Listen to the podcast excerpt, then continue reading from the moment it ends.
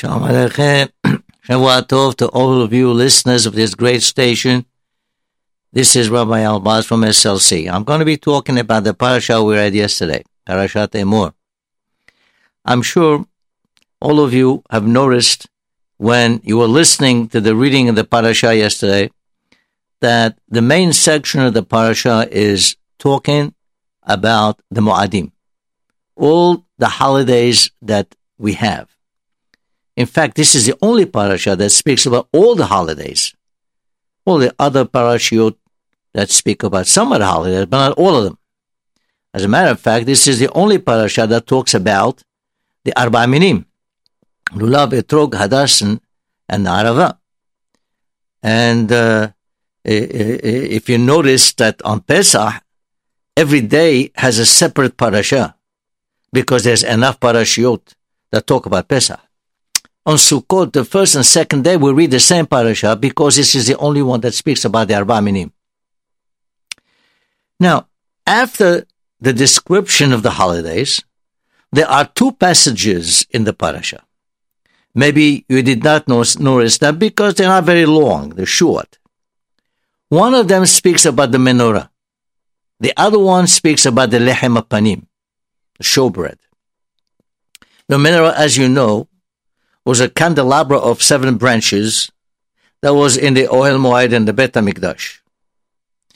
And typically, uh, every evening, the Kohen would come, would clean up the cups from the day before, put in new oil and wicks, and he would light it up. How much oil did he put in?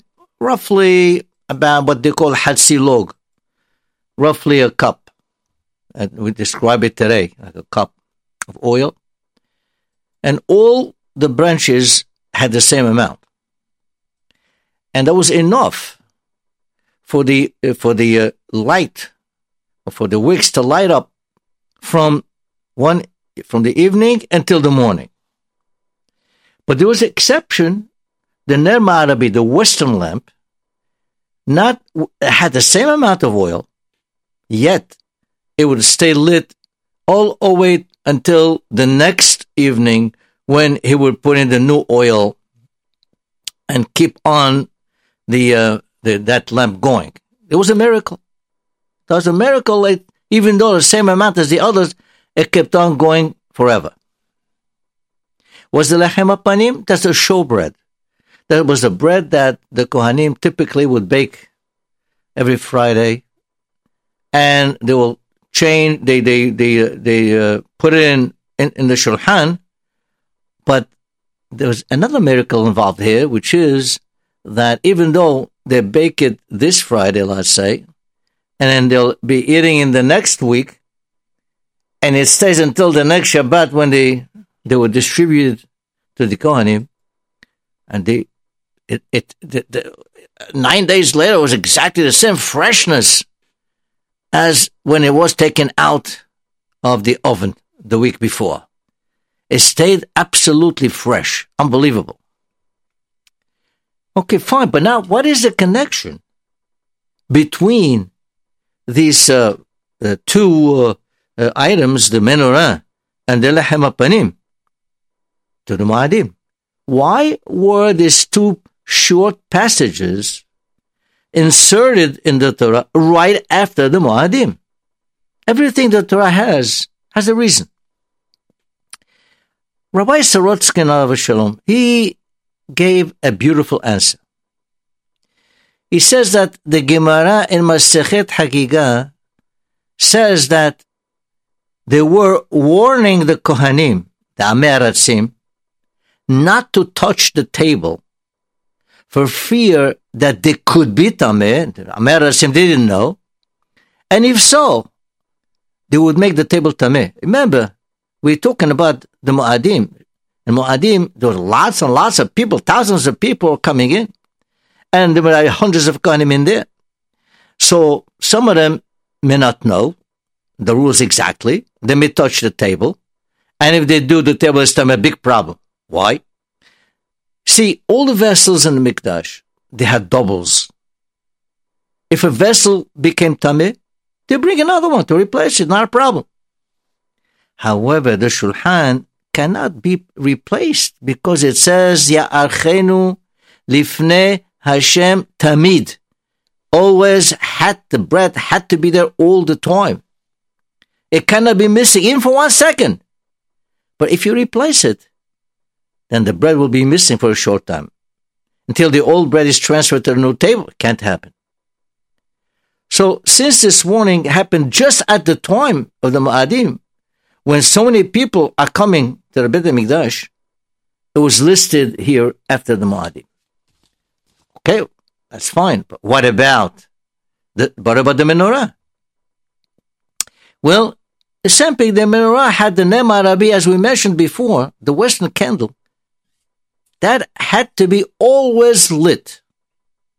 And if you exchange it, it becomes tameh, and you have to exchange it, then for some time, whatever time it is, is going to be uh, extinguished, and that cannot happen. This is what Rab Sorotskin says. Now, actually, there is another very interesting um, uh, reason for that, and that's the following. We just mentioned that we had the uh, menorah had a miracle involved in it. The miracle of the Western lamp. Okay? Now, Nera Maravi, that was a miracle. And there was a miracle involved also with the Lechem Apanim, with the showbread. Two miracles, great miracles. Now, when did the people come in great multitudes to the Bet HaMikdash? They came during the Muadim. Shalosh pe'amim bashana ira'e kozechurcha. Three times a year, there would be hundreds and hundreds of people coming in, right? That is the time to show them. Look, look at the miracle of the Ner Maravi. Look at the miracle of Lechem Apanim. That was the time, the Moadim. When a father comes with his son and he tells him, Look, look, my son, look. Look at this miracle we have in the Beit HaMikdash. Everyone gets a recharge of spirituality during that time. But when is that time? The time of the Mu'adim. That's why, perhaps that's why the Torah put these two right after the Mu'adim because that is the time when the miracle really was displayed to everyone, was shown to everyone that was coming in order to invigorate and increase the faith of all the people that come in. That is one second answer. Now there is another answer, and this one is quite interesting, but pay attention. The menorah and the lechem panim perhaps are a continuation to the Moadim. Now, we have a list of all the Moadim.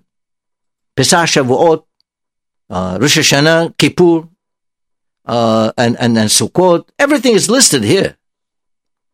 What about Hanukkah, Purim, Hanukkah, Purim and Hanukkah? Now, these, of course, are not uh, uh, holidays from the Torah. The holidays from the Rabbanan. It happened after the Torah, way after. But perhaps there is a hint, a remez in this too, that the menorah hints to the festival, to the holiday of Hanukkah, and the Lehem Panim perhaps actually hints, gives us a hint to the holiday of Purim. Well, the question is, how? How do we understand the hint here? Well, for the menorah, it's quite simple.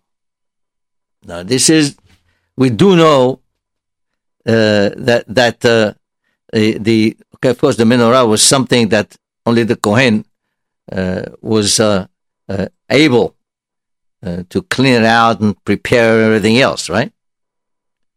Now it says in Parashat Be'alotcha, okay, which talks also about the Nerot, Be'alotcha et Nerot.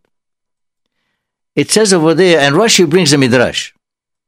Lama nismecha parashat hamenorah leparashat hanesi'im right before Be'alotcha is Parashat Naso, which talks about the Nisim, the leaders who were bringing the Korbanot, the leader of each Shevet.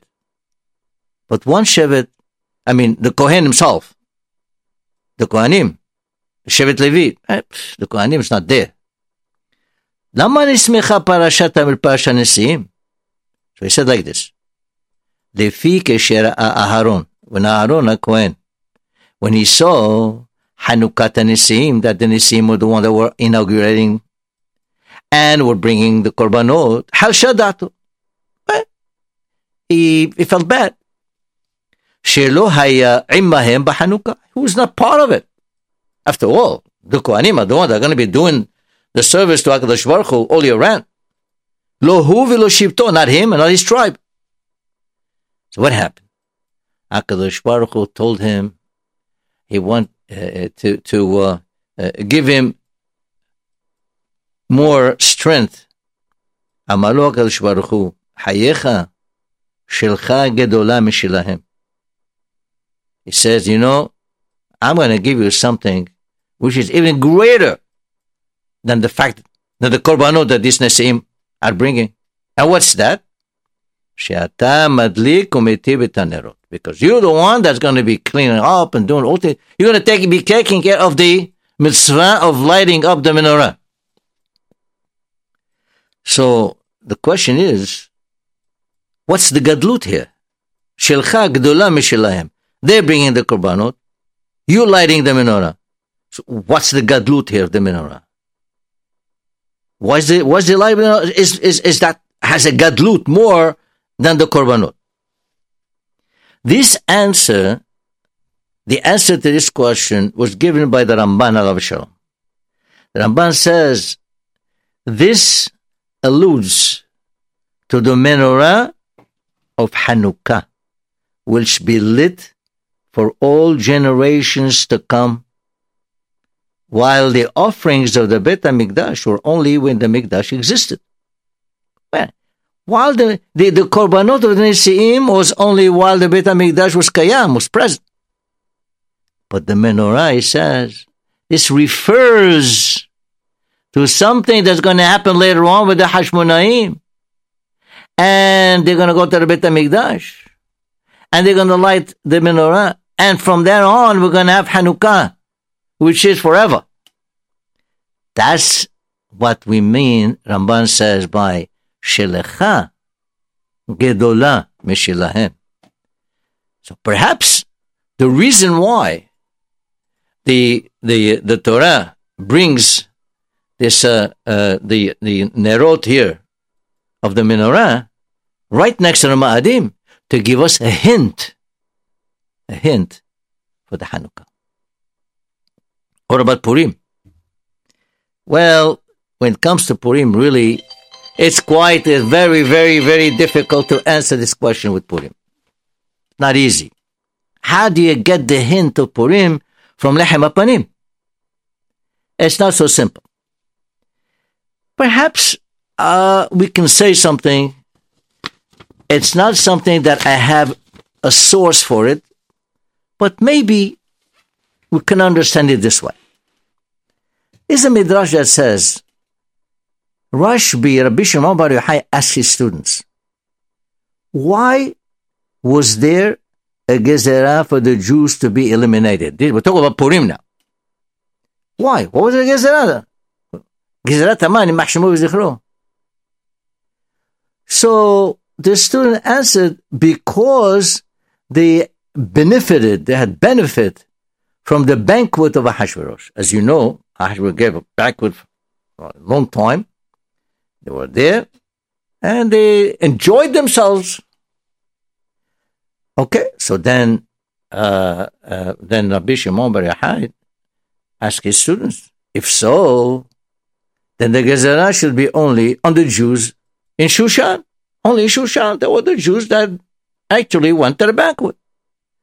Why the rest of the empire? Why should it be for everybody?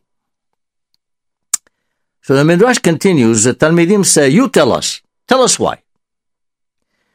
So he said the following, very, very interesting and subtle thing. He said, because some 70 years before that, 70 before that, they were, Nebuchadnezzar, when they were in Galut in Babel, Nebuchadnezzar had built a huge statue, 90 feet high, 9 feet wide. Huge one. And he declared that everyone must bow down to it or else get killed. This is what, if you recall the story of Hananiah, Mishael, Azariah, they refused to and put them in a fire, but HaKadosh Baruch Hu, uh, rescued them.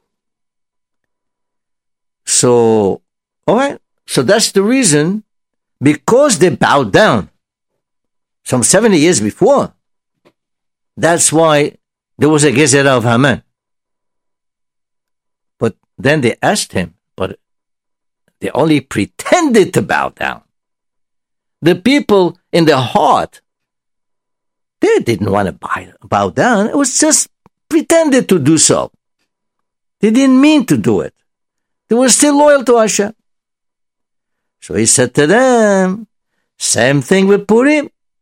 Hashem only pretended to impose a gezerah on the Jews, but it didn't happen. It was just for show. In order to have this miracle happening of actually the gezerah was reversed, and Haman and the enemies of the Jews are the ones that got that got killed and suffered from it. That was the miracle that happened with the Bnei Israel that were being saved by Kadosh Baruch. Maybe this idea of show only, maybe perhaps this is the hint of Lechem Panim. Showbread was also only for show to the people in order to show them the great miracle of the bread, which remained fresh for an entire week with the same freshness as when it was taken out of the oven. It a show. Perhaps this is why this parasha of Lechem Panim is also after the Moadim to give us this hint of Purim. It, quite interesting why these two passages are put there. If you allow me, I would like to also, now we're talking about the mitzvah of Ole Regalin, the mitzvah of Re'iyah, uh, and, and so on. We have 613 mitzvot really in the Torah. So I want to bring up a short passage uh, from Pirkei Avot. Nowadays we read Pirkei Avot all the time, right? Every Shabbat we read it. Most people uh, study perhaps the first or middle. I want to bring the last one. It says Rabbi Elazar ben Azariah Omer. Listen to what Rabbi Elazar ben Azariah says. A great fundamental principle in, in our religion. Kol shechokhmato meruba mima'asav. Any man whose wisdom exceeds his deeds, who can we compare him to? Okay? To what is he like? So he says, Le'elan v'sharashav mu'atin. It is like a tree whose branches are many, but the roots are few. Very few roots. Remember, the roots are the ones that hold the branches. If you have very little roots, a wind comes, it uproots it, and it overturns it. That's what it is.